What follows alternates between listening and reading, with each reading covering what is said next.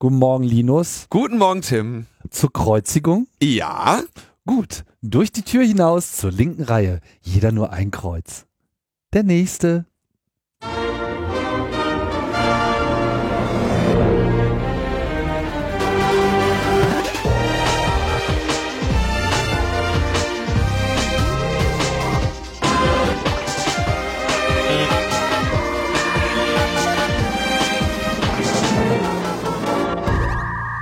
Logbuch Netzpolitik Nummer 251 vom, was haben wir heute? 25. April.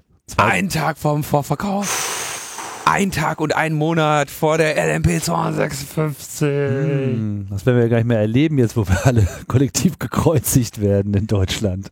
Ja, das ist erstaunlich, wie, wie, wie man mit was für Problemen so eine Gesellschaft sich über Jahrzehnte herum schleppt und keiner weiß es, ne? Und dann werden die einfach gelöst und alle befreit. So können wir auf einmal wieder christliche Werte in jeder Behörde an die Wand tackern und alle Probleme sind gelöst, die wir vorher nicht hatten. Genau, ausgerechnet die CSU, die, wie ich dann äh, lernte, ja das Grundgesetz äh, ja nicht äh, akzeptiert hat.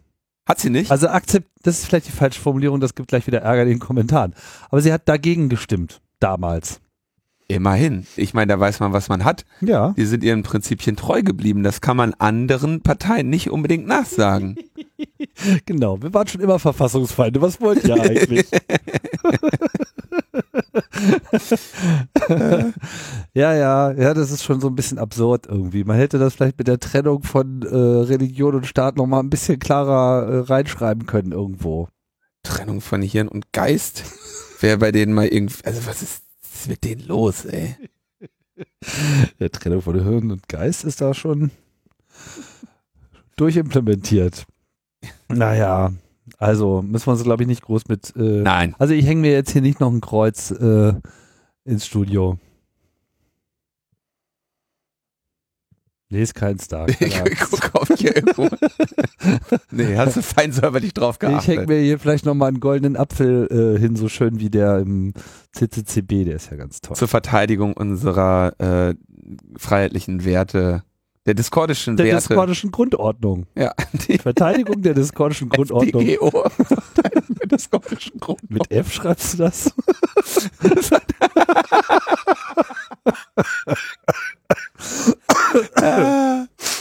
ja. Verteidigung der.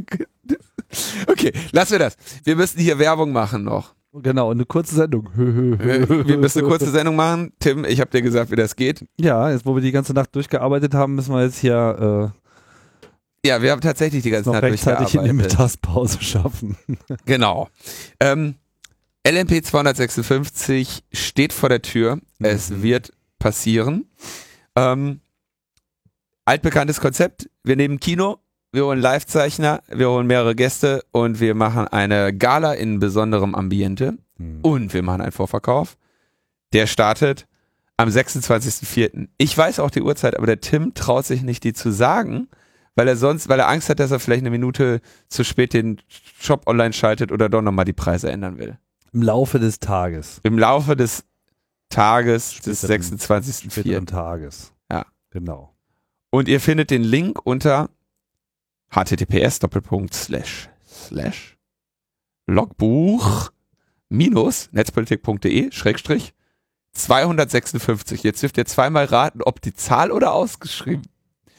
Ich würde an eurer Stelle als erstes die Zahl probieren. 256. Genau. Ist auch einfacher zu tippen. Ja, ähm, wir haben da jetzt viel drüber äh, gerätselt, wie man denn das nun alles äh, strukturiert und macht und tut. Und das ist irgendwie alles gar nicht so einfach, weil man einerseits die Realitäten der, der Örtlichkeit, also in dem Fall ja das Babylon, äh, berücksichtigen muss, uns dann natürlich auch allen recht machen will. Ja, es wird ähm, es gibt so einen größeren äh, Zuschauerraum, das ist so der Großteil der, der Sitzplätze. Es gibt da gemütliche äh, Kinosessel äh, in diesem äh, Etablissement. Und zusätzlich gibt es noch ähm, spezielle Bereiche. Promo-Bereiche quasi. Spezielle Bereiche, ja. Äh, zunächst einmal gibt es im Parkett, also unten, hinter den Hauptstuhlreihen auch noch so Separés. Das werdet ihr dann als Ticket sehen. Die kosten jetzt auch nichts anderes als die anderen äh, Tickets auch, aber solltet ihr aus irgendwelchen Gründen gerne in einer Vierergruppe zusammen sein und mit so eigener Eingangstür und so und einem also man blickt dann quasi auf dieselbe Bühne, so durch so ein fensterloses, also glasloses Fenster. Fensterloses Glas. ähm, ja, aber man ist da halt vielleicht ein bisschen kompakter bei, beisammen und hat so seine gemütlichen Stühle. Man ist unter sich, man ist vor Einblick geschützt, zumindest von hinten wird man nicht mehr gesehen. Man kann hat seine eigene Tür. Das ist ja auch manchmal nicht schlecht, wenn man eine schwache Blase hat. Aber da gilt auch das Rauchverbot. Falls ihr jetzt hier auf Stimmideen kommt. So ist nicht. Das Rauchverbot, ja, das Rauchverbot gilt dort auch. Ist universell. Aber das sind diese Separés, aber für Le- Leute der besonderen äh, Geschmacksrichtungen. Also ich würde sagen, die Separés eignen sich für wirklich Vierergruppen äh, oder also dass man halt in der Gruppe zusammensitzen möchte und da hat man dann eben so einen eigenen Zugang, eigenen Raum. Wir bieten das einfach mit an, weil diese Kammern gibt's halt einfach. Äh, ihr könnt den Blick dann auch selber überprüfen. Wir haben auch Fotos zu den einzelnen Ticketkategorien mit dabei. Das ist sehr wichtig. Wir haben äh, Illustrationen zu jeder einzelnen Ticketkategorie, ähm, die, äh, wo ihr dann schauen könnt, wie es da wirklich aussieht und wo sich euer Platz dann dort befinden wird. Genau, zumindest in Im etwa. Shop. Genau, also in den jeweiligen Sitzbereichen habt ihr dann freie Wahl, aber äh, wir unterscheiden halt die normalen Tickets, die es auch in einer ermäßigten Variante äh, gibt und eben dann diese Sonderbereiche. Ein weiterer Sonderbereich sind Logen, wie schon bei Logbuch Netzpolitik 200 gibt es oben auf dem Balkon spezielle Logenbereiche. Ja, da gibt's zwei Vierer und zwei Achter Logen. Genau, das ist so für unsere Für, für wer einfach nicht so aufs Geld achten muss, sag ich mal. Weißt Genau. du? dem es auch mal was wert ist, den besonderen Blick zu genießen. Wenn man sich sagt, warum soll man nicht zeigen, wenn es einem gut geht? Und, Und- wenn schon, wenn schon mal Tim und Linus sehen, dann, auch wenn die Loge. vollen gehen, ja, Warum nicht mal eine Loge? einmal richtig aufdrehen. Den Da Schalter auf die Elf legen und gib ihm. Da sitzt ihr, da sitzt ihr also oben am Balkon, ähm, erhöht in dieser Einzelloge und könnt dann ähm, über alle anderen Zuschauer hinweg, Zuschauenden hinweg auf das Geschehen blicken. Neben, in der Mitte wird dann der äh, nach aktueller Planung zwischen den Logen der äh, Livezeichner Roland sitzen und eventuell auch eine VOG-Kamera. Das, aber das ist im Moment noch Planung. Das heißt, da werdet ihr also so quasi an den, an den Stellen, wo man so das komplette Geschehen im Überblick hat, habt ihr eure eigene Loge mit. Wir lassen uns da noch was einfallen, dass ihr da euch auch dann ganz wohl fühlen werdet. In Aber es ist jetzt nicht so eine Waldorf und Stettler äh, Situation, wo ihr dann kichernd von der Seite euch über die Vortragenden ähm, lustig machen könnt. Das Ja, Roland- natürlich schon, aber das hört nicht jeder. Ja, genau, ja, nee, nee, ihr kriegt kein eigenes Mikrofon. Wäre auch mal eine Idee, aber ich glaube, das könnt ihr nicht bezahlen. Loge, denke ich mal so, für, für die Business-Events, ne, man hält ja gerne mal, man lädt ja gerne mal vielleicht so ein paar Geschäftspartner zu, zu, zum gepflegten, zum gepflegten, zum gepflegten Rant ins Babylon ein. Okay, Nein, Loge, wie, Loge wie gehabt. ähm, dann gibt's noch einen weiteren äh, Bereich und das ist, äh, das heißt, wenn man Das Luxusticket des kleinen Mannes. Nee, das ist. Du, du lachst, du kennst den Begriff nicht. Das ist, weil du nicht zu den Stones gehst, Tim. Ich gehe ja zu den Stones. Du gehst zu den Stones. Selbstverständlich gehe ich zu den Stones. Ja, super. We weißt du, wieso? alt. das kann ich, äh, ich erzähle ja wenig Privates, aber das kann ich erzählen. Als ich Abitur gemacht habe, jetzt könnt ihr googeln, weil ich Abitur gemacht habe, da, da war an dem Tag, spielten die Rolling Stones. Und meine Mutter sagte, Linus, zur Feier des Tages gehen wir zu den Stones. Wer weiß, wie lange die das noch machen.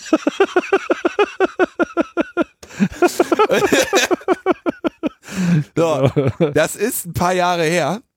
Das ist mehr als zehn Jahre her, dass ich Abitur gemacht habe. Und die Stones kommen wieder. Und wir gehen wieder hin. Natürlich, weil wer weiß, wie lange die das noch machen. Ähm, aber das ist also Stones. Ähm, wenn du, zu, also bei Stones-Konzerten, da, da gibt's natürlich dann, oder bei, bei vielen Konzerten, da gibt's ja nochmal den Front-of-Stage-Bereich. Front of Stage ist quasi vorne, der, der vordere Bereich an der Bühne. In dem Fall natürlich Stehplätze. Ich weiß da, wo die Unterhosen geschmissen werden. Genau, Unterhosen Weitwurf, Inter Unterhosen Nahwurf. Für die, die ihre Unterhosen nicht mehr so weit werfen können. Oder wollen. So. Bei uns ist der Front of Stage ähm, das, äh, mit Sitzplätzen, Unterhosenwurfverbot. Was? Und ähm, Jetzt finde ich, schränkst du aber die Veranstaltung unnötig ein. okay, also äh, Front of Stage Sitzplätze, damit meinen wir die ersten beiden Reihen. Die sind im Babylon so ein bisschen abgesetzt, also sie sind wirklich nochmal sehr viel näher dran und wir wollen da einfach im Prinzip auch so eine Klopperei um diese ersten Reihen vielleicht so ein bisschen mal ein bisschen den Druck rausnehmen. Das heißt, wir haben einen Front of Stage Bereich, da gibt's nochmal für einen kleinen Aufpreis ähm, Tickets, also wo ihr quasi dann garantiert in der ersten oder zweiten Reihe sitzen könnt. So sieht's aus. Ansonsten gilt First Come, First Serve. Genau, im, innerhalb des Front of Stage Bereichs gilt das auch, aber ihr wisst dann wenigstens, ihr braucht jetzt keine Eile mehr zu haben, ihr könnt, ihr sitzt Front of Stage. So. Und dann haben wir noch äh, eine letzte Ticket-Variante, das ist, wie es sich gehört, die Rolli-Variante. Standard, also zahlt einen normalen Ticketpreis oder den ermäßigten Ticketpreis und ähm, eine Begleitperson hat kostenlosen Eintritt. Wie sich das gehört. Wie sich das gehört. Ähm, wir machen, wir haben dieses Ticket im Prinzip nur, damit wir uns räumlich darauf einrichten können, können und das vorbereiten können, dass wir eben für euch dann auch entsprechende Plätze reservieren, wo ihr zusammen mit eurer Begleitperson oder euren Begleitpersonen sitzen könnt. Das wäre natürlich dann ganz nett, falls ihr, falls ihr jetzt mit mehr als einer Begleitperson kommt. Wie gesagt, eine könnt ihr kostenlos mitbringen, dass ihr uns dann einfach eine kurze Mail schreibt, damit wir für euch sorgen können, dass ihr da angenehm akkommodiert werdet bei uns. Mhm. Ja. Haben wir also mehr, das war heute ein Tag Debatte und Planung und äh, mehr Tickets Varianten haben wir gar nicht. Die einfachen Lösungen sind die schwierigsten. Ja, den Eindruck habe ich heute wirklich gehabt, Tim. Tja. ja, wirklich. Ähm, jetzt müssen wir die, die Preise erklären. Ja. Ähm, ja, da, das war eigentlich das, worüber wir am längsten diskutiert haben. Es ist folgendermaßen gewesen. Wir haben uns angeschaut, wie war das bei der LMP 200 und was haben wir da für einen durchschnittlichen Ticketpreis gehabt. Der durchschnittliche Ticketpreis bei der LMP 200, den wir erreicht haben, war 25,98 Euro. Oder? Nee, 25,21 Euro. Das war der, der durchschnittlich gezahlte Ticketpreis. Wir hatten da ja Ticketpreise ab 23 Euro Standardticket, 42 Euro Supporter-Ticket und haben einen durchschnittlichen Ticketpreis von 25 Euro noch was erzielt. Und dann haben wir uns mal die, die Kalkulation und den Ertrag so von der LMP 200, äh, von der LMP 200 angeschaut und haben uns überlegt, so, das war sehr schön, das hat viel Spaß gemacht, aber wenn man die ganze Arbeit. Wir, wir haben auch Glück gehabt, dass es nicht ins, in die Miesen ging. Genau, wir haben Glück gehabt, dass das so aufgegangen ist. Wir haben da ein moderates Plus gemacht, aber es war so an dem Punkt, dass wir festgestellt haben, so viele Leute, wie wir da mit beschäftigt haben, so viel Zeit, wie wir selber reingesteckt haben, so viel Aufwand, wie wir damit hatten, dass das äh, wirklich ähm, jetzt nicht so war, als wäre das für uns besonders. Was Linus sagen will, wir müssen die Preise ein bisschen erhöhen. Wir müssen die wir werden Preise den. Normalpreis auf 35 Euro pro Ticket äh, setzen. Es gibt noch ermäßigte äh, Tickets, ein kleineres Kontingent von 25 Euro und die Spezialbereiche sind dann etwas teurer. Und äh, ich hoffe, dass das äh, auf Verständnis stößt, dass es einfach auch erforderlich ist. Wir hoffen auch, dass wir das nicht das nur das zweite Mal gemacht haben, sondern dass wir auch häufiger da in die Spur gehen können und ähm, arbeiten jetzt auch daran, dass wir da ein bisschen mehr Routine in den ganzen Sport reinbekommen, um das einfach schneller abwickeln zu können. Kurzfristiger. Das ist der eine Punkt und ja, zu den Preisen nochmal, ja, es, wir, wir sehen das halt auch als eine, wir geben uns nochmal besonders viel Mühe für euch und würden uns halt freuen, wenn ihr euch da eben auch dann da die Gelegenheit nutzt, uns ein bisschen finanziell zu unterstützen und uns entgegenzukommen. Weil wir äh, gerne Geld verdienen wollen mit diesem Event, haben wir außerdem uns überlegt, T-Shirts. Ja, T-Shirts, ich, T-Shirts sind ja inzwischen mein Hobby, seitdem ich ja jetzt seit einiger Zeit, seit, weiß nicht, zwei, drei Jahren beim Kongress äh, die T-Shirt-Sachen äh, mache, ähm, habe ich da so ein bisschen Spaß dran und äh, kleide mich ja inzwischen nur noch in Klamotten, die ich selber geordert habe. und wir werden ein äh, Event-Shirt machen, das äh, LMP 256 T-Shirt. Es wird es nur dort geben mit dem Design von dem Event, was wir äh, selbstverständlich nur für dieses Event anfertigen lassen. Und äh, das T-Shirt könnt ihr direkt mit vorbestellen. T-Shirt kostet euch 30 Euro. Ähm, damit, das sind, auch da ist natürlich eine Marge drin, die sich für uns äh, äh, niederlässt. Ähm, wir kennen aber auch, oder ihr kennt ja vor allem auch den Anspruch von Tim, was irgendwie Shirtverkauf angeht, weshalb wir zum Beispiel keinen Spreadshirt-Shop haben und nicht irgendwelchen Digitaldruck machen. Äh, wir haben uns entschieden für ähnlich wie beim Kongress, oder ziemlich genau wie beim Kongress, äh, Fairwear-Shirts, also aus fairer Produktion, nicht von irgendwelchen Kinderhänden in Hasse nicht gesehen genäht. Ähm, Öko-Tex 100 zertifizierter Stoff. Ähm, und die ganze Produktion machen wir hier in Berlin beim Mittelständler äh, zu, wie ich hoffe, ordentlichen Bedingungen und ordentlichen Preisen. Das heißt, ihr kriegt da ein ordentlich Plastisol siebgedrucktes T-Shirt, nicht irgendwelche, ähm, was weiß ich, geplotteten Aufkleber oder fünfmal waschen Digitaldrucke, sondern bewährte äh, Congress-Qualität, wie äh, ihr das hoffentlich von uns auch nicht anders erwarten würdet. Ein T-Shirt wie ein Metaebene-Podcast. ein T-Shirt wie ein Metaebene-Podcast. Und ich weiß zum Beispiel, ich kriege regel immer äh, groß, tatsächlich relativ oft Feedback zu diesem Fairware und Ökotech, äh, Ökotex-Standardisierung, ne? Ja. Weil da, da achten nicht viele drauf aber die, die darauf achten, wissen das wirklich auch zu schätzen. Und ich persönlich habe nie wirklich in Erwägung gezogen, was anderes äh, zu kaufen. Also das ist irgendwie, macht sich natürlich äh, im Preis bemerkbar, wenn man auf diese Qualität und auf diese fairen Bedingungen achtet, aber ähm, ja, was anderes käme mir jetzt nicht in Sinn. Ihr werdet die Gelegenheit haben, diese T-Shirts gleich bei der Bestellung des Tickets mit zu bestellen. Und bitte, bitte, bitte, bitte, bitte, wenn ihr überhaupt nur erwägt, das Shirt zu kaufen, dann macht das bitte auch, denn wir werden nur unwesentlich mehr produzieren, als da bestellt werden.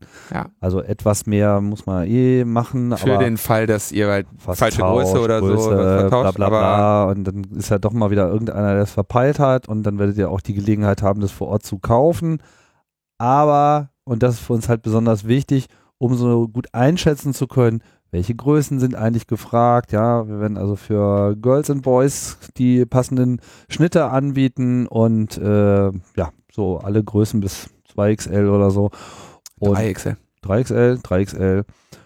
Ähm, Solltet ihr eine andere Größe haben wollen, bestellt da eine 2XL und schreibt uns nochmal eine Mail, dann sorgen wir für eine, für eine, also das ist nicht das Problem. Wir können unter Umständen dann ja, auf oder, einer anderen Rohware das, noch ein größeres Oder sagt uns das vorher auf Twitter, dann können wir das anpassen. Also da sind wir flexibel, da wir jetzt noch den Vorlauf haben bis Anfang Mai.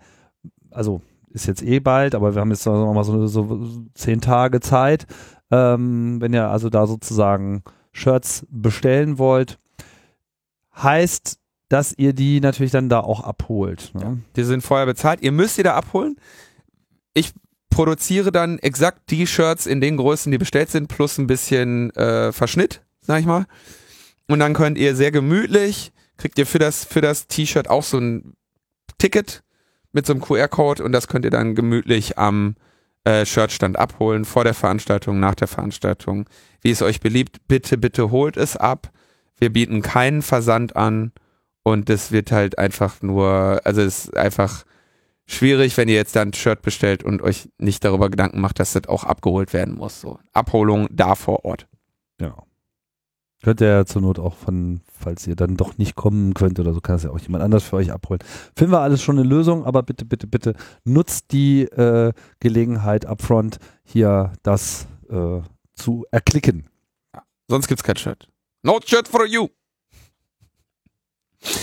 Ja, Sonst gibt's, glaube ich, erstmal nicht so viel zu sagen. Wir werden euch in den nächsten Wochen natürlich weiter anfüttern und ja, hoffen, dass ihr jetzt alle kommt. Alle. Alle! ich, es gibt ja auch noch am Wochenende noch andere Events in Berlin, die im Anschluss stattfinden. Es gibt immer Events. Nee, die im Anschluss stattfinden. Man kann also quasi das so mit dem. Hast du da was Besonderes im. Ich habe da tatsächlich was im Auge, das werde ich jetzt hier nicht sagen, wo Ach ich so. danach noch feiern gehe. ich dachte, da kommen dann alle mit. hey, ich habe hab schon was im Auge. Ja, also ihr wisst ja, Berlin ist ja nicht arm an Optionen, was Feiern geht, Feiern angeht. Wollen wir mal zum Inhalt kommen? Ja, wäre auch nicht schlecht. Feedback.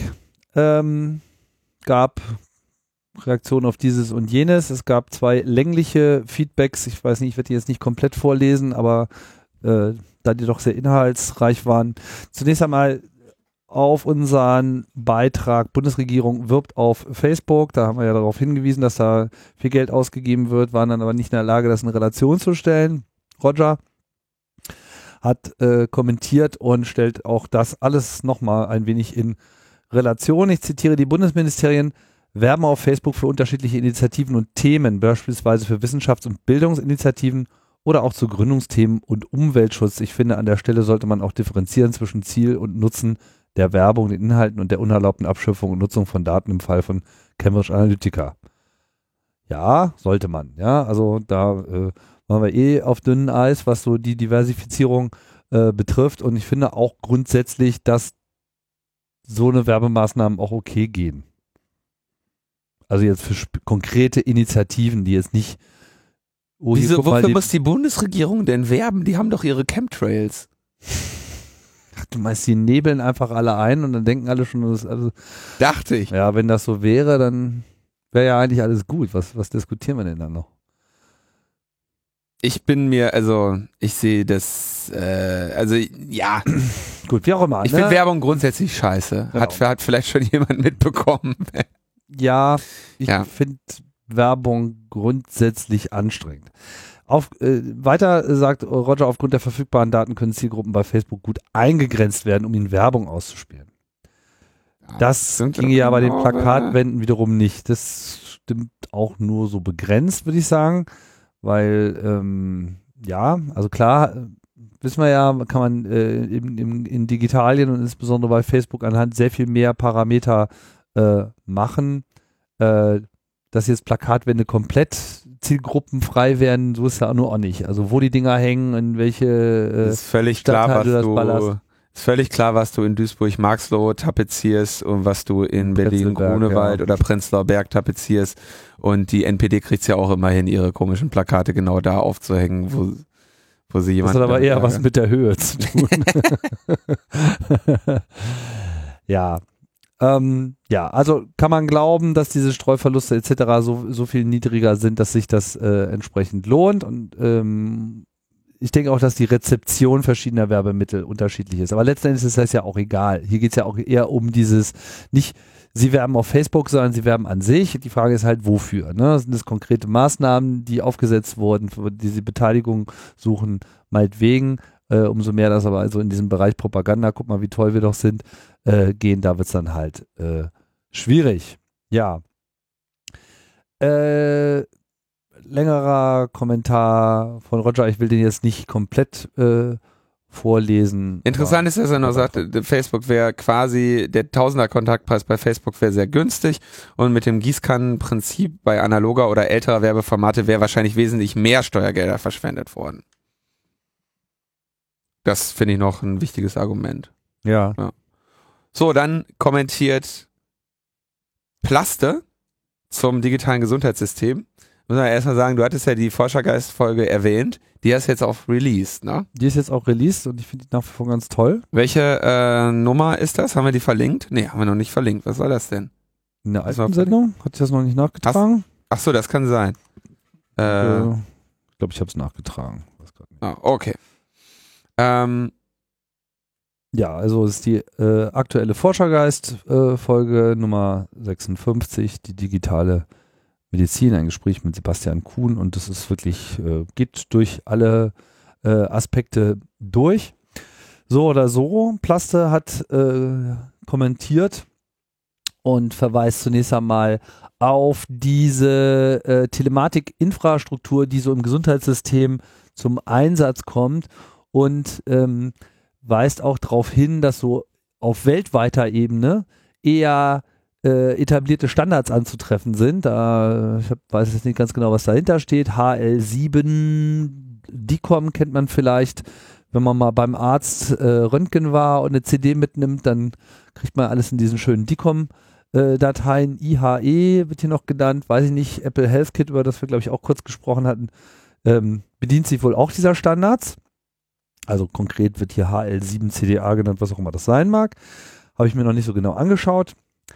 Ähm, also während sozusagen es hier durchaus weltweit etablierte oder zumindest existierende Standards äh, gibt, inwiefern die wirklich etabliert sind, kann ich nicht beurteilen, treffe man bei niedergelassenen Ärzten häufig äh, auf die von den kassenärztlichen Vereinigungen definierten Standards zum Austausch von Daten. So, also das ist äh, vielleicht auch nicht sonderlich überraschend, dass wir dann in Deutschland zumindest äh, nochmal so eine eigene Standardswelt haben, die vielleicht sehr viel mehr von den hier verbreiteten Systemen und Geräten ähm, definiert wird und dann entsprechend über die kassenärztlichen Vereinigungen äh, zum Standard erhoben werden. Dann meint er aber noch, dass die IT-Security ähm, hier etwas out of scope wäre. Das, äh, das kenne ich. ja, dass man das sozusagen den Herstellern überlässt, die ja dann auch nicht so viel Interesse daran haben, da sehr viel Dings, äh, Arbeit und Geld drauf zu ähm, ver verwenden. Ja, und äh, obwohl hier medizinische Informatiker, also Medizininformatiker beschäftigt sind als Entwickler, und die, äh, die, hätten wohl auch ein starkes Verständnis von Sicherheit, aber das ist mehr eine Sicherheit, die quasi sich auf Patientensicherheit, also Datenschutz etc. Ähm, bezieht. Ja, also dass korrekte Daten angezeigt werden, keine äh, Patienten vertauscht werden, vollständige Anzeige von Daten. All diese ganzen Sachen ist auch alles total richtig.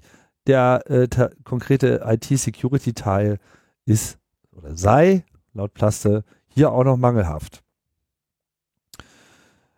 Ja, ähm, eine Sache vielleicht noch, äh, er meint, dass man im Kontext auch betrachten müsse, dass Software durch regulatorische Vorgaben, insbesondere wenn diese zur Ableitung von Behandlungen am Patienten genutzt werden, regulatorisch medizinische Geräte gleichgestellt sein kann. Also quasi wie ein Computertomograph, Herz-Lungen-Maschine, was einen entsprechenden Overhead in der Entwicklung äh, nach sich zieht durch entsprechende regulatorische Vorgaben natürlich auch nicht ganz falsch, weil letzten Endes auch so ein Computertomograph ist heutzutage im Wesentlichen Software, ja, mal abgesehen jetzt von den physischen, physikalischen Eigenschaften, die hier noch äh, mit ins Spiel kommen. Ein Computertomograph ist ein Computer mit einem weiteren Sensoraktor-Scanner dran. So, der, der Rest ist äh, auf diesem Computer. Richtig. Ja? Hence und, the name. Äh, ja, und ähm, ich erinnere da nur an diese Fra Fall mit WannaCry, ne? Also da sind halt Leute, die bauen halt im Prinzip diese, diese Scanner, ja, diese, diese starken Magnetwell, äh, Magnetfeldgeneratoren und äh, entsprechende Treiber für ihre, äh, für ihre Geräte und dann ist da am Ende ein Computer und der ist eben teilweise dann nicht mit ganz so viel Expertise gesegnet. Aber ja. ich glaube, du hast das jetzt gut zusammengefasst. Ja, Plus hat Wenn du den einfach vorgelesen hättest, wäre es kürzer gewesen. Ja, geht hier noch ein paar Bildschirmseiten weiter. Äh, ich wollte die ganzen Fässer jetzt hier nicht aufmachen, sondern darauf verweisen, dass da ein sinnvoller Kommentar ist. Wer vielleicht hier auch noch was beizutragen hat, kann sich gerne der Kommentarliste äh, in unserem Blog anschließen. Lesen wir mal gerne, lernt mal was dabei. Vielen Dank.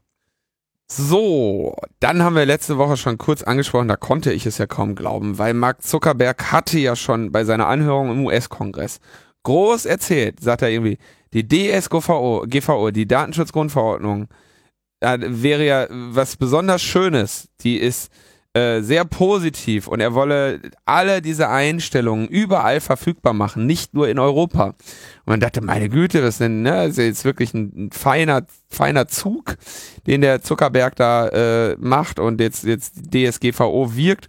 Und dann äh, stellte sich aber raus, nee, war, äh, war doch, hat er sich anders überlegt. Ja, wir haben wahrscheinlich einfach wieder das andere Programm in ihn reingeladen. ja, genau. Weil er halt Ja, ja. vor dem Senat in so einem Anhörungsprogramm lief. Bisher war es ja so, dass alle Facebook-Nutzer, die außerhalb der USA oder Kanada sind, unter die Datenschutzregeln von Irland fallen. Denn Irland ist ja das, der Teil für den Rest, Rest der Leute, da liegt, da liegt quasi das Restwelt Facebook. Mhm. Und, also juristisch. Und ähm, sie haben also auch noch irgendwie am 18. April oder so gesagt, jo, jetzt switchen wir für alle um auf äh, die DSGVO-Regeln. Ähm, äh, und dann stellt sich äh, zwei Tage später raus, ah nee, wir ziehen lieber mal anderthalb Millionen, Milliarden Nutzer von Irland weg und bringen die in, in eine andere Jurisdiktion, diese Daten, als dass wir denen ernsthaft diese DSGVO-relevanten gesonderten Zustimmungen äh, ausfüllen lassen. Und das sind die, die wir auch letzte Folge schon besprochen haben. Also Angabe zu sensiblen Daten müssen nochmal spezifisch nachgefragt werden, ob das wirklich so gemeint war und ob diese Daten geteilt werden sollen. Gesichtserkennung, also sensible Daten, Glaube oder Beziehungsstatus. Ne? Gesichtserkennung war bislang in Deutschland nicht verfügbar. Wer das zukünftig anmacht, ähm, muss man aber nochmal gesondert zustimmen. Dann diese Zusammenarbeit mit Partnerfirmen, äh, wo, de, wo Facebook also bei Partnerfirmen auch über Like-Buttons und so weiter Daten sammelt und weitergibt. Ähm, Minderjährige, die Regelung für Minderjährige, ne, wenn man äh, Facebook ab 13 nutzen will und Einschränkungen und Regeln als für Erwachsene gelten. Dann die, äh, die Zugriffseinstellungen, die irgendwie anders gesammelt werden und so. All das wäre eben DSGVO. Da haben sie sich aber gesagt, nee, komm, wir ziehen lieber anderthalb Milliarden Nutzer virtuell um, als dass wir uns jetzt diese dieser zu begrüßenden, sehr positiven Regulation vollständig unterwerfen, wie wir es ursprünglich besprochen haben. Ja, da weiß man doch, mit wem man zu tun hat. Ne? Also Nicht Das- wirklich überraschend. das ich. ist doch wirklich toll, dass solche Sprüche äh, gekloppt werden, wenn, wenn gerade groß berichtet wird, Zuckerberg im Kongress. Und zwei Tage später wird das einfach wieder, wieder eingestampft. Da weiß man doch, was man von solchen Leuten zu halten hat. Tja, was ist Aber es gibt eine gute Nachricht. Wir haben ja jede Sendung inzwischen eine gute Nachricht. Eine halbgute. Die ist noch nicht mal so gut. Jetzt neu. Jetzt neu. Jetzt auch mit guten Nachrichten. Also eine der wenigen Sachen, die man uns bisher noch nicht verboten hatte, waren ja Adblocker. Und entgegen der, der, der wirklich irren Erwartung bleibt das so. Äh, man hat uns ja die Adblocker, Blocker, Blocker schon verboten. Aber die Adblocker, die dürfen wir behalten. Und zwar ähm, hat da die Axel Springer AG vor Gericht verloren. Zumindest vorerst. Und eigentlich ist das ja immer eine gute Nachricht, wenn die Axel Springer AG mit irgendetwas scheitert. In diesem Fall halb. Ne. Es hat so einen gewissen Beigeschmack, denn die Axel Springer AG hat hier gegen das Whitelisting genannte Geschäftsmodell von AdBlock Plus geklagt. Also von AO, genau. IO, genau, IO, äh, die haben ja dieses, äh, dieses Modell, ähm, die haben ja diesen AdBlock Plus und die haben im Prinzip quasi, sagen sie, ja, wir haben ja jetzt schon mal diese ganzen Werbeflächen, die wir hier blocken und dann monetarisieren wir unser Produkt doch darüber, dass sich Leute wieder auf die Werbeflächen zurückkaufen können. Ich fand die Ar- Argumentation ganz interessant. Ne? Es, es läge ja da auch keine Verdrängung vor, weil, also man könne ja äh, AO auch nicht unterstellen, dass sie gegen das Werbemodell wären, weil ohne Werbung hätte ja auch ihr Produkt sozusagen keine Bedeutung. Ah. Ja. Also man muss schon, man muss zumindest dazu sagen, dass dieses Modell von IO nicht so, also das erinnert halt an, sag ich mal, klassische süditalienische bargeldbasierende Geschäftsmodelle.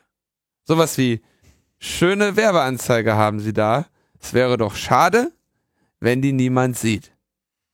Mhm. Und genau des, dagegen hat sich ja hier äh, Springer äh, gewehrt und ist jetzt erstmal äh, gescheitert vom BGH. Und jetzt wollen sie, wollen sie aber noch vor das Bundesverfassungsgericht und gegebenenfalls auch noch wegen Veränderung des Source Codes urheberrechtlich gegen IO vorgehen. Was sie damit jetzt wieder vorhaben, äh, weiß ich nicht. Also ich habe das so verstanden, dass das Teil ihrer Strategie ist, äh, sozusagen da vom Bundesverfassungsgericht, da bin ich mal gespannt, was dabei rauskommt. Auf jeden Fall auf BGH-Ebene relativ hoch haben sie jetzt schon ziemlich verloren und machen jetzt so ein Grundsatzding draus. Mhm. Scheint ihnen da echt wichtig zu sein. Ja, die haben ja auch, also die Rechtsabteilung von Springer muss ja auch mal. Ähm, Ja gut, ich bin bloß gespannt, wie das, also ob das überhaupt angenommen wird. Also ob das überhaupt beim Bundesverfassungsgericht angenommen wird, weil erstmal BGH ist ja quasi jedes beliebige Gesetz und hier geht es ja um Wirtschaft und wirtschaftliche Zusammenhänge etc. Wenn das sozusagen auf Verfassungsgerichtsebene, ist, Verfassungsgericht ist ja nicht das nächsthöhere Gericht in dem Sinne, sondern mhm. kümmert sich ja um was anderes, nämlich um die Verfassung. So und nicht um nicht primär um die äh, Gesetze, die darauf basieren. Also es überprüft halt Gesetze, ob sie kompatibel sind mit der Verfassung und gegebenenfalls werden die halt widerrufen. Aber ich wäre jetzt auch nicht so überrascht, wenn das äh, Bundesverfassungsgericht sich das anschaut und sagt, ey Leute, wir haben echt auch was anderes zu tun. BGH muss reichen. But I am not a lawyer, wie man so schön sagt. Hm, Die werden schon irgendwie es schaffen, da irgendwas zu. Meinst du? Ja, mal schauen. Wir, wir warten ab. Wir warten ab. In Österreich. Ähm, Thomas hatte, glaube ich, über dieses Thema schon hier gesprochen. Geklagt. Geklagt. Thomas hatte schon geklagt. Wird wahrscheinlich auch wieder dagegen klagen. ähm, das Sicherheitspaket äh, oder ein Teil des Sicherheitspaketes ist jetzt äh, durchgekommen in Österreich und zwar Überwachung von äh, Messengern mithilfe von Trojanern, äh, Speicherung von Kommun Kommunikationsdaten für bis zu zwölf Monate und es gibt auch keine anonymen SIM-Karten mehr. Von Januar 2019 an müssen sich Kunden bei jedem Kauf einer SIM-Karte identifizieren, wobei unter anderem Name und Anschrift zu registrieren sind. Ähm, natürlich klar, das größte Problem ist hier der Bundestrojaner, äh, schreibt äh, auch äh, Thomas äh, NGO Epicenter Works in der Stellungnahme. Der Einsatz dieser staatlichen Spionagesoftware konnte schon zweimal verhindert werden. Nun ist er im Gesetz verankert und stellt eine massive Bedrohung für die IT-Sicherheit aller Geräte dar. Österreich beteiligt sich nun aktiv daran, Sicherheitslücken für den Bundestrojaner offen, offen zu lassen, anstatt für deren Schließung zu sorgen. Und ja, ärgerlich. Es ist tatsächlich, äh, es war zu erwarten. Und tja, Epicenter wird jetzt ja dagegen auf der nächsten Ebene vorgehen müssen. Ähm, ihr könnt da spenden für die für dieses Team um Thomas Lohninger, der ja bei uns regelmäßig ähm, Korrespondiert. korrespondiert und eigentlich äh, hier zum Team schon fest gehört. Ähm, tja, Was soll man dazu noch sagen? ja, Spenden und Sponsoringmöglichkeiten. Gibt's auch für Unternehmen Sponsoringmöglichkeiten dort. Äh, ne, wenn man sich dann hier die Business-Loge bei LMP holt, da kann man direkt noch einen Goldsponsor Sponsoring von Epicenter Works mit dazu kaufen. Vor allem wir klagen hier und Österreich ist so voll auf dem Trump-Österreich-Ungarn-Film. Das ist äh, schon nicht mehr feierlich. Ne, wir bleiben auch thematisch direkt bei Österreich. Natürlich. Denn die Datenschutzgrundverordnung müsste ja auch in Österreich gelten. Genau, und da hatte eigentlich war es quasi noch so ein bisschen äh, vorsichtige, vorsichtiger Blick auf das Datenschutzanpassungsgesetz. Ähm, aber da, also im Prinzip die Umsetzung der DSGVO in Österreich, ja, auch äh, Österreich muss ja die DSGVO in einem Gesetz quasi umsetzen. Und da haben sie sich entschieden, pass auf, dann machen wir doch direkt mal hier aus diesem Papier einen schönen Papiertiger ohne Zähne und sagen, erstens, alle Strafen gelten erstmal nur für Wiederholungstäter. Und selbst davon machen wir noch mal ein paar Ausnahmen, dazu komme ich gleich. Also der Erstverstoß bleibt quasi schon mal straffrei. Öffentliche Einrichtungen bleiben immer straffrei. Dann gibt's eine äh, Ausnahme für Spione, die auch für ausländische Nachrichtendienste geht, gilt. Ja, weil wenn man mit anderen Nachrichtendiensten zusammenarbeitet. Dann hat sie gesagt, ja, okay, Videoüberwachung und Auswertung müssen wir auf jeden Fall erleichtern. Das ist ja das neue Ding, das brauchen wir. Dann hat sie gesagt, ja, durch den Wechsel jetzt ab dem 25. Mai, ähm, also wenn sie, die tritt ja am 25. Mai in Kraft. Was ist jetzt, wenn jemand vorher schon den Datenschutz verlässt, wird, verletzt, wird er dann nach der alten oder nach der neuen Rechtslage bestraft oder nicht bestraft? Und üblicherweise sagt man eigentlich, ein Gesetz gilt dann, wenn es gilt, ne? Und jetzt haben sie gesagt, ja, wir machen einfach je nachdem, was für den Täter günstiger ist. Das heißt, wenn du, ja, also wenn es dir eine Erleichterung gibt, also ich, glaube, also nach dem kleinen Rechtsverständnis, was mir irgendwie in US-amerikanischen Highschools beigebracht wurde, gehen Ex-Post-Faktor-Gesetze gar nicht. Also du wirst zu dem, aber sie haben sich, also in dem Fall geht's wahrscheinlich, wenn man das, wenn es eine Straferleichterung ist, geht's wahrscheinlich. Wir haben halt gesagt, äh, okay, äh, wenn du nach alter Gesetzgebung härter bestraft wirst als nach neuer, dann nehmen wir die neue. Und wenn du nach alter weniger hart bestraft wirst, nehmen wir die alte. Also so einmal so, ne, der benevolente Richter oder die benevolente Richterin, wie man sie ganz gerne sich auch vorstellt, wenn man mal so als reuiger Sünder ne, vor, vor Gericht steht. Das klingt alles extrem anfechtbar. Ja, mal gucken. Schlimm wird's hier. Organisationen, die im Auftrag betroffener Bürger Datenschutzverletzungen zur Anzeige bringen, dürfen von den Tätern keinen Schadensersatz erklagen. Und das ist genau das, was Max Schrems mit seiner neuen NGO ja quasi vorgesehen hat. Die äh, None of Your Business, Neub. Mhm. Ähm, und das ist, äh, das ist da ein Empfind, also das ist quasi ein empfindlicher Angriff auf die Idee der Verbandsklage. Oder der, äh, wie, wie, wie das glaube ich in, ja. Ja, so Sammelklage. Verbands, Verbandsklage, ne?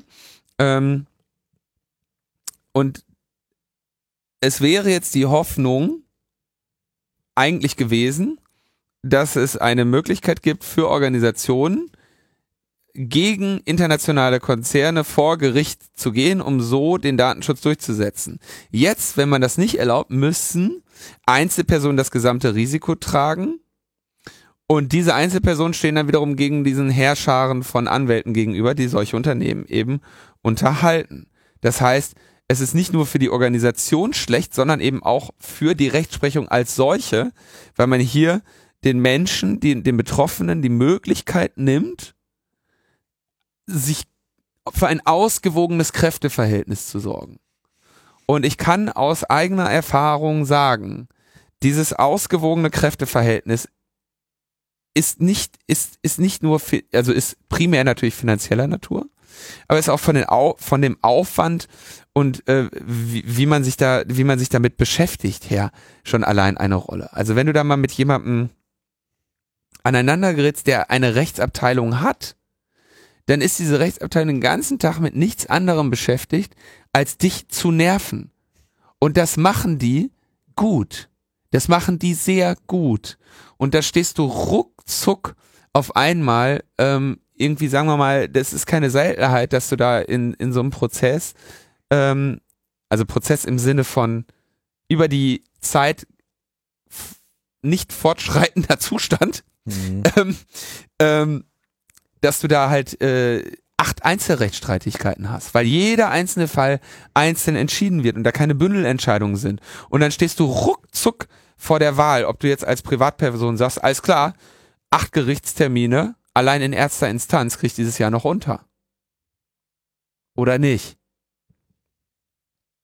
Und äh, das ist also eben auch eine sehr, sehr starke Einschränkung für das Men dafür, dafür, dass Menschen sie überhaupt irgendwie mit diesem Datenschutz äh, etwas anfangen können. Medien gibt es eine Ausnahme, dürfen personenbezogene Daten für journalistische Zwecke verarbeiten dabei die Kapitel 2, 3, 4, 5, 6, 7 und 9 der DSGVO ignorieren. Jetzt, das ist ja, also, das ist ja so allein so komplex, dass man jetzt in, in der, in der Abfolge, in, in, die Folgenabschätzung ist ja so komplex, dass, äh, dass die kaum einer leisten kann. Ähm, dann gibt es ein Privileg für die Bearbeit Verarbeitung personenbezogener Daten für wissenschaftliche, künstlerische und literarische Zwecke. Da gelten auch wieder Teile der DSGVO nicht. Ähm, und da wird dann gesagt, soweit es erforderlich ist, um das Recht auf Schutz der personenbezogenen Daten mit der Freiheit der Meinungsäußerung und der Informationsfreiheit in Einklang zu bringen, ähm, ist da die Formulierung. Das ist natürlich sehr, sehr schwierig. Also es ist ja eine sehr rechtsunsichere Formulierung. Das heißt, da wird es dann tausend Verfahren wieder geben, weil es da eine unscharfe Formulierung gibt, die jetzt irgendwie sagt, ja, wenn das Recht auf freie Meinungsäußerung gegenüber dem Schutz der personenbezogenen Daten steht, ne, statt da mal klare Ordnung zu schaffen, was darf man, was darf man nicht, äh, haben sie hier halt eine sehr, eine, eine, eine Formulierung, die dann wieder irgendwelche äh, Klagen durch x Instanzen bringt, ne? Und dann gegen Behörden und öffentliche Stellen, wie insbesondere in Formen des öffentlichen Rechts sowie des Privatrechts eingerichtete Stellen, die im gesetzlichen Auftrag handeln und gegen Körperschaften des öffentlichen Rechts können keine Geldbußen verhängt werden. Ähm, das heißt, es gibt eben einfach eine Generalamnestie für Behörden, öffentliche Stellen, Körperschaften des öffentlichen Rechts und Privat, private Stellen, die für Behörden handeln. Kriegen quasi eine Generalamnestie, können keine Geldstrafen. Das wurde alles mal eben mal schnell. Ganz schnell zack, zack. von den Nationalratsabgeordneten von ÖVP und FPÖ schnell beschlossen. Und das ist interessant, weil in dem ähm, in der Stellungnahme vom quasi ähnlich dem gleichen Tag, da geht Epicenter noch davon aus, dass es hier noch keine Entscheidung gibt. Äh, das ist, äh, da werden sie halt auch gerade äh, überrannt.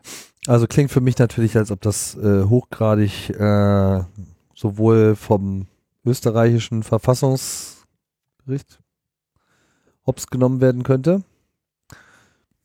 Weil als auch von EU halt. Als eben vom, also vom EuGH, ich meine, man kann doch jetzt bitte eine ne Grundverordnung, der Sinn einer Grundverordnung ist, einheitliches Recht in Europa durchzusetzen. Ja. So, so ist das. Da kann man jetzt nicht ein Gesetz sagen und sagen, na ja, super Verordnung äh, habt ihr da, so äh, die Hälfte davon passt uns nicht und wir beschließen jetzt einfach mal, dass das nicht gilt. Das geht nicht. so und stell dir äh, vor, es ist Datenschutzgrundverordnung und keiner geht hin. Ja. Keiner nimmt's ernst.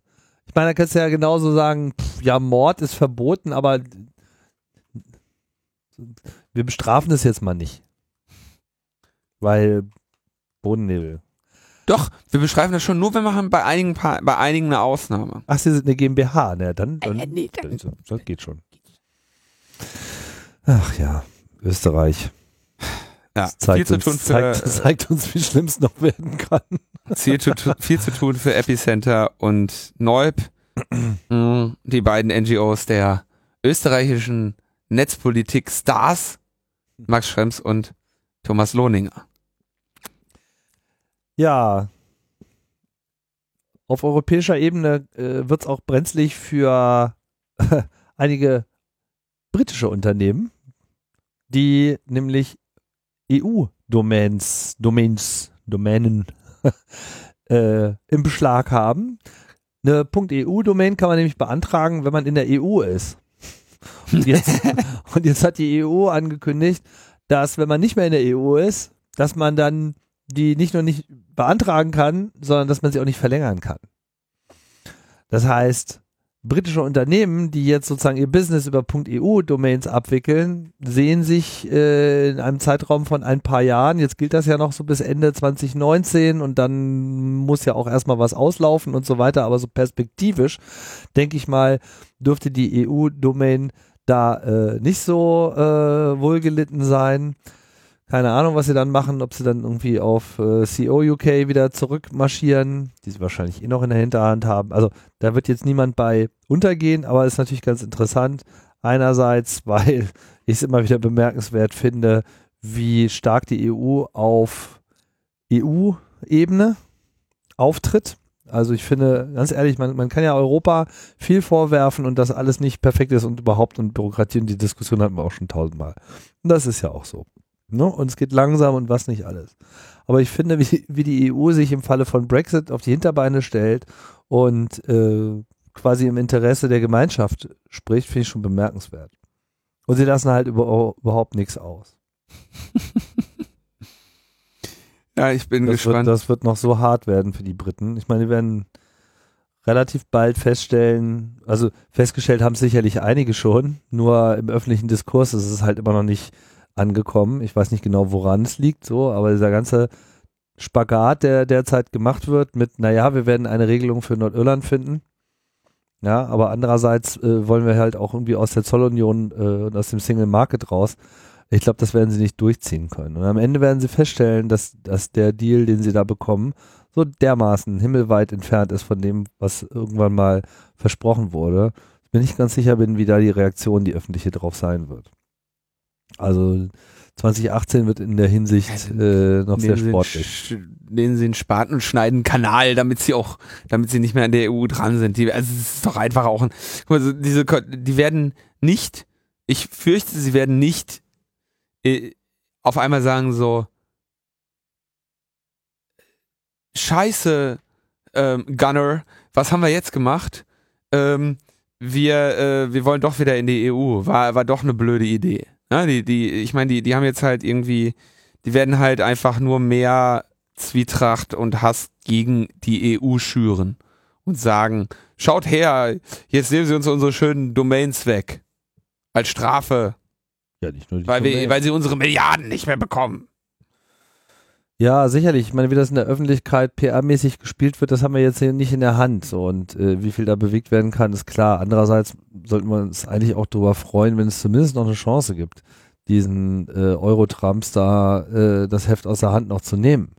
Also wenn, ich sag mal, wenn es an die Domains geht, da wird der gemeine Nerd ja ein bisschen zimperlich. Und wenn, wenn, wenn bei mir auf einmal aufgrund äh, weltpolitischer Geschehen oder Referenten oder dummer Fehler auf einmal meine Domains auf dem Spiel stünden, ja, ich kann mir Dann auch vorstellen, dass halt Überlegst du dir das auch nochmal mit So. der Legitimation eines Angriffskrieges? wenn jetzt die Queen auf einmal auf ihre äh, Queen at hermajesty.eu verzichten muss, ja, und die irgend so ein, irgend so ein Spacko wegsnipert und dann irgendwie da, na, das, das naja.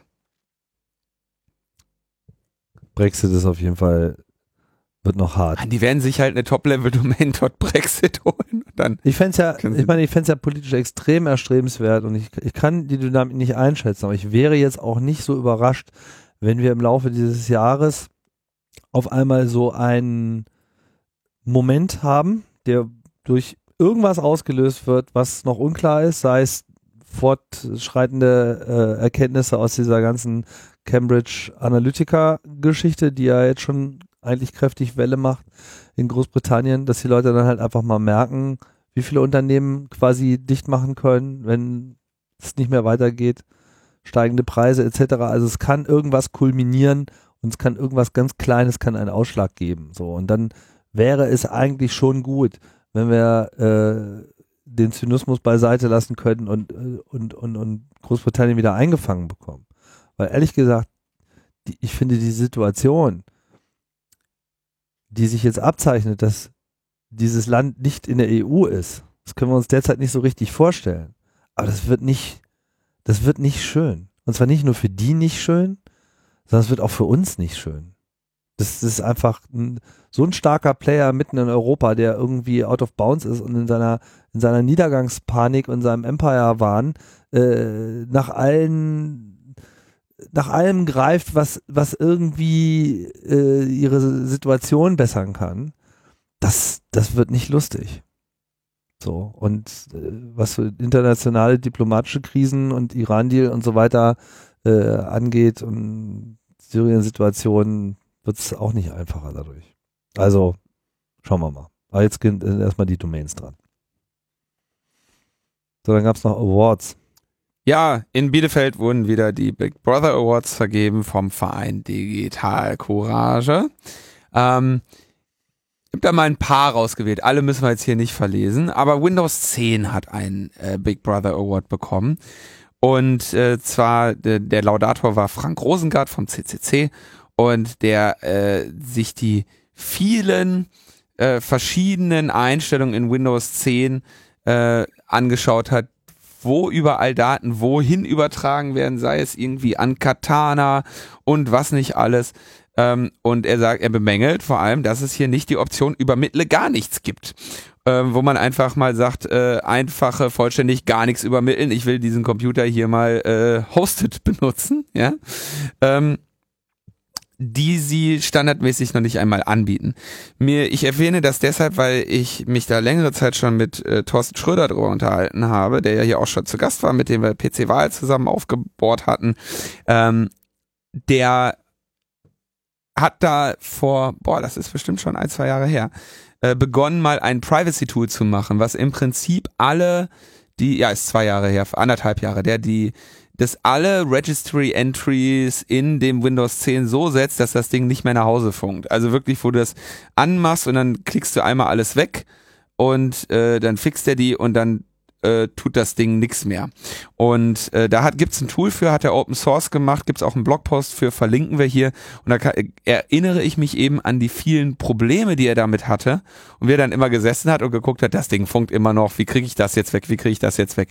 Äh, das Tool ist bei uns in den Show Notes verlinkt. Und es ist nicht ohne Probleme, weil natürlich, wenn diese Dinger so viel nach Hause, schink, äh, nach Hause funken, ähm, da natürlich auch immer mehr Funktionalitäten dran gebunden werden, sodass dir eben bestimmte Funktionalitäten nicht mehr zur Verfügung stehen, äh, wenn du die Nachhausefunkerei ausschaltest und so. Also zu Recht hier ein Big Brother Award. Dann gibt's einen Big Brother Award für den Hessen-Trojaner. Haben wir auch ausführlich hier drüber schon berichtet, wie die äh, hessische Darmstädter CCC etc. Äh, sich hier auch äh, gegen gewendet haben mit eigener Kampagne und äh, außer und Stellungnahme an den äh, äh, federführenden Ausschuss und so weiter. Und hier in Hessen dürfen wir nicht vergessen, haben wir CDU und Grüne. Ja, ne, da entschieden haben, dass nicht nur die Polizei, sondern auch der Verfassungsschutz schön den Trojaner einsetzen darf, um äh, gef sogar Gefährder äh, mithilfe der Quellen TKÜ und der heimlichen Online-Durchsuchung zu überwachen. Da gab es eine Laudatio von Rolf Gössner der seit den 70er Jahren vom Verfassungsschutz beobachtet wird. Ähm, dann gibt's eine, äh, auch sehr spannend, äh, das war mir gar nicht bekannt, da müssen wir auch noch mal ein bisschen reinschauen, von Thilo Weichert, unabhängiges Landesdatenschutz Dingen, Landesdatenschutzstelle Schleswig-Holstein, äh, daher ist er bekannt, hat das äh, eine Laudatio für Seviso gehalten. Denn, ne, äh, es gibt eine Quartiersmanagement-Software, wenn du jetzt irgendwie diese so Flüchtlinge und Asylbewerber äh, dann irgendwie äh, ähm, in einer Unterkunft hast, ja, dann kannst du denen jedem einfach so eine Chipkarte geben und sagen, dann guckst du halt, äh, haben die sich hier Essen geholt, äh, haben die an Aktivitäten teilgenommen und so weiter. Und dann müssen die immer einmal ihre Chipkarte reinschieben und dann wird das quasi alles gebucht, wer was gemacht hat. Das heißt, du hast eine relativ ausführliche Verhaltensüberwachung auch, ne? Also hat gegessen, hat nicht gegessen, hat heute Morgen an der Morgengymnastik sich beteiligt oder nicht, oder war da oder war nicht. Und dann sagen sie, als begründet wird das damit, dass man bei Ausbruch eines Feuers wissen müsse, wer sich aktuell in der Unterkunft aufhält. Mit der Begründung könnte man halt, also wenn das als Begründung herhält, ne, dann können wir natürlich demnächst äh, irgendwie in jedem Kindergarten, oh nee, lassen wir das, das wäre jetzt einfach nur eine schlechte Idee äh, in, an, die, an die falsche äh, an die falsche Adresse. Und dann hat Alexa noch einen äh, bekommen, äh, dass, dass dieses Assistentensystem von, äh, von Amazon, äh, zu dem Laudator Padelun von Digital Courage sagte, eine Abhörschnittstelle, die sich zum Beispiel als Wecker tarnt, aber ein allwissender Butler in fremden Diensten ist, der sich von mir höchstpersönlich ins Schlafzimmer tragen und an das weltweite, weltweite Überwachungsnetz anschließen lässt. Ähm, es gab, ist nicht das erste Mal, dass so ein Sprachsystem äh, von Digital Courage einen Big Brother Award erhält. 2015 habe ich da mal einen vergeben und zwar an diese Hello Barbie, äh, wo wir auch schon an solche Sprachassistenten, äh, wo, wo wir das, wo ich das auch angesprochen hatte, wo es eben auch darum geht, äh, dass hier die Leute, die diese Dinger kaufen, verstehen eben nicht, dass diese Dinger die ganze Zeit ihre Mikrofone anhaben, damit sie Alexa hören und nicht auf äh, magische Weise erst das Mikrofon anschalten, wenn sie Alexa hören, weil sie nämlich sonst keinen Sensor hätten, um Alexa zu hören. Ich hatte die Hello Barbie damals dafür ausgezeichnet, weil sie eben in den kind in die Kinderzimmer geht und da schon quasi an früher Stelle äh, einen unkritischen, zu einem unkritischen Umgang mit derartigen Objekten erzieht und weil das Ding außerdem noch irgendwie sowas hatte wie ähm, äh, hier die Eltern können gucken, was die Kinder der Puppe erzählt haben. Die ganzen Aufzeichnungen wurden ja gespeichert. Ja. Dann kommen wir tatsächlich, wenn du es zulässt, Tim, zu den Kurzmeldungen. Wenn ich es zulasse. Die, die Sache ist, wenn du das, wir könnten jetzt hier Kurzmeldungen machen. Ja. Kurz, Aber Kurzmeldung Nummer eins. Wir gucken einfach mal, wie weit wir kommen mit unserer Kurzmeldung. Kurzmeldung Nummer eins. Seit vielen Jahren zieht sich inzwischen dieser Rechtsstreit hin zwischen Peter, People for the Ethical Treatment of Animals, und dem Fotografen, wie heißt er?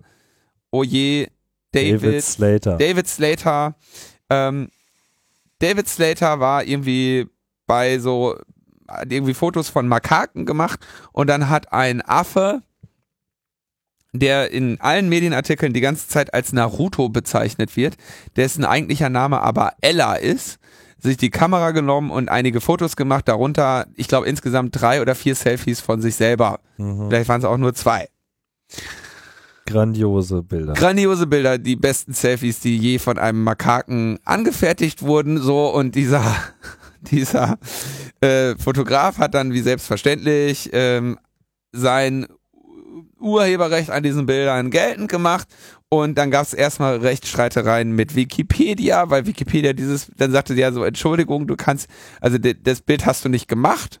Und deswegen hast du nach langläufiger äh, Rechtsprechung auch kein Urheberrecht an diesem Bild. Und Peter haben natürlich da gesagt, nein, der Affe hat ein Urheberrecht und wir sind natürlich die würdigen Vertreter seines Wunsches, was damit passiert. Das wurde alles irgendwie relativ hässlich.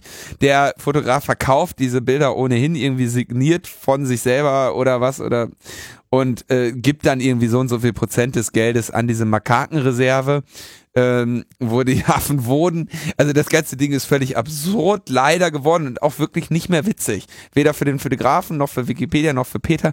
Der äh, Fotograf war zwischendurch halt irgendwie an dem, am, am Rande des Ruins, Mhm. wie das eben so ist, wenn eine organisierte Organisation mit Rechtsabteilung und finanziellen Mitteln dich als Privatperson einfach von einem Gericht vor das nächste schleppt ähm, und du jedes Mal gegen auf die all diesen Mist lesen und antworten musst. Ne, das wurde sehr Ja, unschön. vor allem, ich meine, was hat er schon groß gemacht? Der hat gar nichts gemacht. Ja, er hat Fotos veröffentlicht. So, ich meine, er hat nicht irgendjemanden. Na, er hat auch, er hat auch natürlich versucht, seine Urheberrechte an dem Bild geltend zu machen. Das war aber, wie das eben so ist, ein anderer Rechtsstreit. Ne? Ja. Das Ding ist eine lange Tragödie, aber jetzt an der US Court of Appeals for the Ninth Circuit hat am Montag die Klage von Peter abgewiesen, die ähm, nämlich die Vermarktung und damit hat der David Slater jetzt die Vermarktungsrechte an den Bildern, weil eben diese Klage abgewiesen wurde. Er hat jetzt also das Recht, die Bilder zu verkaufen, sondern auch Urheberrechtsverletzungen einzuklagen. Mit anderen Worten, wenn ihr irgendwo noch so ein Bild habt, passt auf, weil jetzt, jetzt hat der Slater den Dreh raus mit den Gerichten. okay, das Ding hat also jetzt ein, ein, ein, ein trauriges Ende und am Ende hat niemand gewonnen. Ja? Ähm, Catherine Mayer von ähm, Wikipedia hat da auch so eine längere Tweetreihe zugeschrieben, weil das auch für Wikipedia natürlich ein Problem war. Naja. Und merkt euch, das Tier heißt Ella und nicht Naruto. Könnt ihr alle abmahnen, die da Lügepresse, Lügepresse gemacht haben. Ach ja, dieser Affe, ich habe ihn in besser Erinnerung, war bei der Freakshow ja auch mal im Titel. Hatte ich lange Zeit als äh, Twitter-Avatar. Mhm. Ja. Die Folge hieß Mach den Affen weg und ja, stimmt. wir haben uns mich. fünf Minuten Ronny lang hat nicht mehr, nicht mehr aus nicht dem mehr Dach aufgehört. nee, Ja. Wir konnten alle nicht mehr. Das Der Affe ist auch einfach Foke kam damit an. gut gemacht. Der Affe hat das gut gemacht. Das war die erste Kurzmeldung. Das war die erste Kurzmeldung. So, So, Bundes, äh, Entschuldigung, Verwaltungsgericht Köln hat sich äh, der Meinung des nordrhein-westfälischen Oberverwaltungsgerichts angeschlossen aus äh, einer Entscheidung im vergangenen äh, Sommer und stellt fest, dass das deutsche, die deutsche Vorratsdatenspeicherung, also das zuletzt ausgelobte Vorratsdatenspeicherungsgesetz, wie viele Variante von Vorratsdatenspeicherung ist das jetzt eigentlich in Deutschland gewesen? Äh, die, die, die Vorratsdatenspeicherung nach Maß. Wie auch immer, irgendeine Zahl. Verstößt gegen Europarecht. Ja, das war ja auch klar, das haben wir auch damals immer gesagt. Äh, und deswegen musste der Maß ja jetzt am Ende auch äh, wegbefördert werden ins Außenministerium. Nicht, dass er das jetzt noch ausbaden muss. Ja, also das wurde einfach nur bestätigt. Schön, danke, dass das Oberverwaltungsgericht Köln hier auch das Europarecht, Europarecht studiert hat. Ja, das bedeutet faktisch, dass wir immer noch keine funktionierende Vorratsdatenspeicherung in Deutschland haben müssten. Eigentlich, wenn sich alle richtig äh, verhalten. Und dann kommen wir zu einem fröhlichen Lied. Zu einem fröhlichen Lied kommen wir. Rainer Wind. Du bist kein echter Polizist. Rainer Wind, weil du dir selbst der Nächste bist. Ja, genau, ist er. Stellt sich raus, äh, also Rainer Wendt, immer noch äh, Vorsitzender der DPOL-G, wenn ich mich nicht täusche. Ähm, immer noch. Ja, ich habe nicht mitbekommen, dass der zurückgetreten ist. Ich auch nicht. Ja. Wäre aber mal ganz angemessen gewesen eigentlich. Wäre angemessen gewesen, ähm, denn er hat über elf Jahre volle Bezüge als Polizist ähm, bezogen. Als, obwohl er hauptberuflich tätig war als Bundesvorsitzender der Deutschen Polizeigewerkschaft und äh, im Deutschen Beamtenbund. Der Typ hat elf Jahre lang nicht als Polizist gearbeitet. Ja, hat dabei volle Bezüge bekommen und noch eine Beförderung kassiert. Es ist natürlich bei Beamten geht das nach Dienstjahren und so, ne? Das ist also quasi vorgezeichnet. Ähm, das ist jetzt das Ergebnis, äh, wo zwei Rechercheure äh, nachgestellt, wo, äh, freigestellt wurden, die die Personalakte, äh, Vermerke in der Personalakte 40 Personen befragt haben, Dienstvorgesetzte aus diversen Polizeibehörden und den Zeitraum von 1990 bis 2017 aufgearbeitet haben. Ja, der Typ war äh, ohne rechtliche Basis elf Jahre nicht im Dienst, hat volle Bezüge kassiert, äh, ähm, äh, Be Beförderungen kassiert. Es gibt irgendwie eigentlich nichts Schäbigeres, als, als den Typen dann ernst, sich den noch nicht einmal ähm, äh, aus dieser DPOLG da endlich rauszukicken. Und natürlich wird er ein äh, Riesenproblem für das Innenministerium, für die, für die ganze äh, Geschichte da in Nordrhein-Westfalen sein, weil man sich natürlich auch fragt, wie, wie kommt das zustande? Ne? Und äh, das ist äh, wirklich nicht in Ordnung. Und genau die äh, und diese interne Untersuchung kommt eben auch zu dem Schluss, dass diese Besoldung unrechtmäßig war. Das ist nicht nur, das ist sogar unrechtmäßig. Das ist nicht nur geschmacklos, sondern sogar auch unrechtsmäßig. Sogar das. Ja, was ja erstaunlich ist. Hat man ja selten. Normalerweise sind Geschmacklosigkeiten ja rechtsmäßig. Ja, ist auch so. Alright.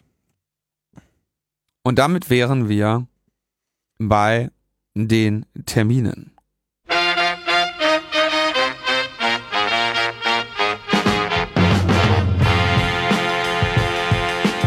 Und zwar Logbuch Netzpolitik 256 muss ich jetzt nicht nochmal ankündigen. Nee. Wireless Battle Mesh auch nicht, haben wir nämlich schon angekündigt. Vielen Dank, dass ihr uns mehrmals darauf hinweist. Ja, spult zurück. Ne? So ist das in den verteilten Netzen.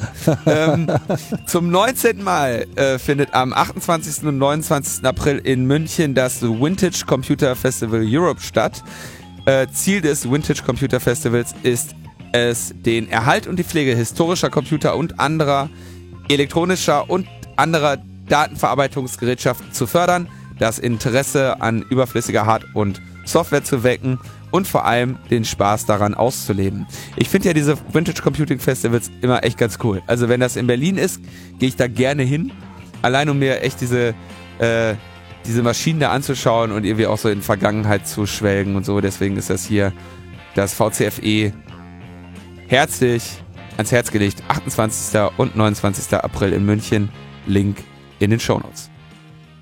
Ich war da auch mal. Äh, schon eine Weile her, muss man sagen. Das gibt es auch schon seit Ewigkeiten, das gesagt, ne? 19. Mal. 19. Mal. Ja, ja. Ist irre. Beim VCFE war ich noch nicht. Also das ist doch das in München, genau, ja. Ja. Ja, da, ich weiß nicht, ob es immer noch dieselbe Location ist. Äh, steht das hier? Müsste ich nochmal, muss ich noch mal kurz schauen, wo das, wo das stattfindet? Es war auf jeden Fall ähm, interessant, was da alles so an altem Scheiß rangekarrt wird. Ne? Manche mögen sich ja fragen, was soll ich mir alte Computer angucken? Und ähm, dem kann man, glaube ich, nur entgegnen, Boah, das ist so geil. hilft enorm beim Verständnis von Computern an sich, sich auch die alten Sachen anzuschauen. Also ich habe Unbedingt. auch, äh, also vor allem so Sachen, die man noch nie selber gesehen hat. Ich meine, es gibt so die Nostalgiker, die so, oh, ich muss mal wieder meinen alten C64 streicheln oder was auch immer. Das mache ich regelmäßig. Ja.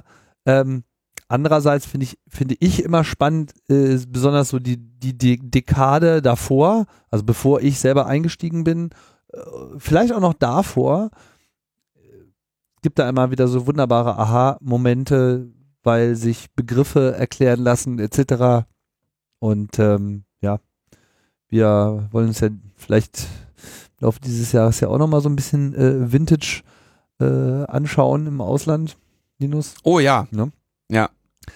Und ähm, so ein Chor, irgendwo steht immer ein Chor rum. Das finde ich immer am geilsten. Weil das ist ja auch so ein Begriff, ne? So jeder, der mal mit Unix gearbeitet hat und so ein Programm beim Abstürzen äh, gesehen hat, so, Chordamp. wo so ein Chordamm stattfindet und so, was, was, ist eigentlich, was ist denn das eigentlich für ein Kern? Und dass dieser Kern eigentlich so ein kleiner Magnetring ist, wo so ein paar Drähte durchgedingst sind, wo man noch ganz genau verstehen kann, wie dieser Computer äh, mal was gespeichert hat. Das ist schon geil. Ja, das ist, das ist wirklich ans Herz gelegt und äh, das ist aber auch jetzt schon bald, ne? Das ist 28. 29. ist dieses Wochenende. Ja, dann mal los. Bin ich da in München? Nee, leider nicht. So, Ende. Ende. Also fast. Passt. Ich danke Thomas, Simon, Niklas, Sören, Christian und Benjamin für äh, besondere Großzügigkeit. Genau, und wir bedanken uns äh, bei allen sonstigen Spendern der Metaebene und äh, natürlich auch bei allen künftigen Ticketkäufern von Logbuch Netzpolitik. 256. Und T-Shirts, du wirst schon. Die T-Shirts sind ganz schick. Und was das Besondere an diesen T-Shirts ist, muss man ja auch mal sagen. Es ist seit vielen Jahren das erste Mal, dass ich einen Druckauftrag gebe, in dem die Shirts nicht schwarz sind. Und vielfarbig? Nee, hat's du auch schon, ne? Vielfarbig schon, aber es ist tatsächlich äh, Camp 2015 habe ich das letzte Mal nicht schwarze Rohware in Druckauftrag Das gegeben. ist doch nicht das erste Mal. Nee, aber seit vielen Jahren. Na gut. So, kurze Sendung haben wir gesagt. Haben wir gesagt. Ja, Haben wir gemacht. so in etwa. Das war's, Leute. Bis bald. Bis bald. Ciao, ciao.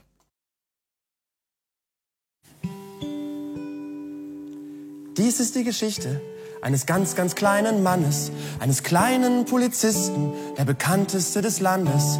Seine Klappe war so groß wie sein Körper zwerghaft, darum wurde er der Chef der deutschen Polizeigewerkschaft. Bei Maischberger, bei Illner und bei Plasberg, ja da saß er, dass er nicht für alle Bullen sprach. Irgendwann vergaß er's, er will die harte Hand des Staates und für den Flüchtling keine Gnade. Immer pöbelte er rum. Dann traf's ihn selber schade. Er ist der menschgewordene Räumpanzer populistischer Sicherheitspolitik und ab heute der einzige Polizeigewerkschafter der Welt.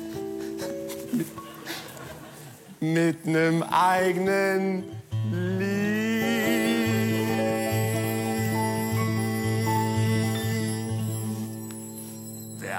Blökt in jeder Talkshow und in der Neonazi-Presse und vertritt dabei vor allem sein eigenes Interesse. Wer hält sich für das Sprachrohr der deutschen Polizei und wird mit ein paar fast legalen Tricks noch reich dabei? Wer schimpft gerne auf Moslems und schürt Angst vor Terroristen? Wer hätte gerne Sonderrechte nur für Polizisten und sitzt dabei als Beamter für 50.000 jährlich im Aufsichtsrat von AXA und findet sich voll ehrlich? Man flötet im Beamtenbund, im Polizeipräsidium, es singt die ganze GDP dieses kleine Lied. Rainer Wendt, du bist kein echter Polizist, Rainer Wendt. weil du dir selbst der Nächste bist, reiner Wendt. Du forderst Rechtsstaat und Moral, aber beides ist dir selber scheißegal. Reiner Wendt, du bist ein rechter Populist und du denkst, du wärst ein echter Polizist, reiner Wendt. Du forderst Ordnung und Gesetz, aber scheiß drauf, wenn's dir selber. Wer findet Grundrechte entbehrlich? Wer verachtet Demokraten? Wer ist 1,68 groß und markiert ständig den Harten? Wer kennt vor jeder Straftat die Hautfarbe des Täters schon? Wie passt nur so viel Doppelmoral in so eine halbe Portion? Wer kriegt kein Geld fürs Nichtstun? Nein, wirklich, also echt nicht. Also außer im Monat 3.348,68 Euro. Wer teilt am liebsten aus und steckt nicht so gerne ein? Halt außer Kohle, aber das ist streng geheim. Es singt der Schutzmann mit dem Navi, singt die Zecke mit dem Nazi, Blaulicht an und Martinshorn und jetzt nochmal von vorn, reiner Wendt. Du bist kein echter Polizist, reiner Wendt, weil du dir selbst der Nächste bist, reiner Wendt. Du forderst Rechtsstaat und Moral, aber beides ist dir selber scheißegal. Und alle, reiner Wendt, bist nur ein eitler Lobbyist, doch du denkst, du wärst ein echter Polizist, reiner Wendt. Gieriger Hauptkommissar, wegen Typen wie dir ist Deutschland in Gefahr. Dieses Liedchen hat ein Happy End, jetzt kennt jeder Rainer Wendt. Selbstgerecht und eigennützig. Und sein WhatsApp-Profilbild ist ganz witzig. Schauen Sie mal, das ist ein echtes WhatsApp, also von früher, aber es ist ein echtes, unglaublich. Erst der Sexmob von Köln und jetzt das. Können unsere deutschen Frauen Rainer Wendt denn noch vertrauen? Ist er kaltblütig und kriminell? Wenn ja, abschieben. Aber ganz, ganz schnell. Rainer Wendt, du bist kein echter Polizist. Rainer Wendt, weil du dir selbst der Nächste bist. Rainer Wendt, du forderst Rechtsstaat und Moral, aber beides ist dir selber scheißegal. Rainer Wendt, lieben Gruß an die Kollegen, du kassierst und sie riskieren im Job ihr Leben. Rainer Wendt, Du hast bei anderen stets gefordert, jetzt gibt's für dich mal selber Law Order.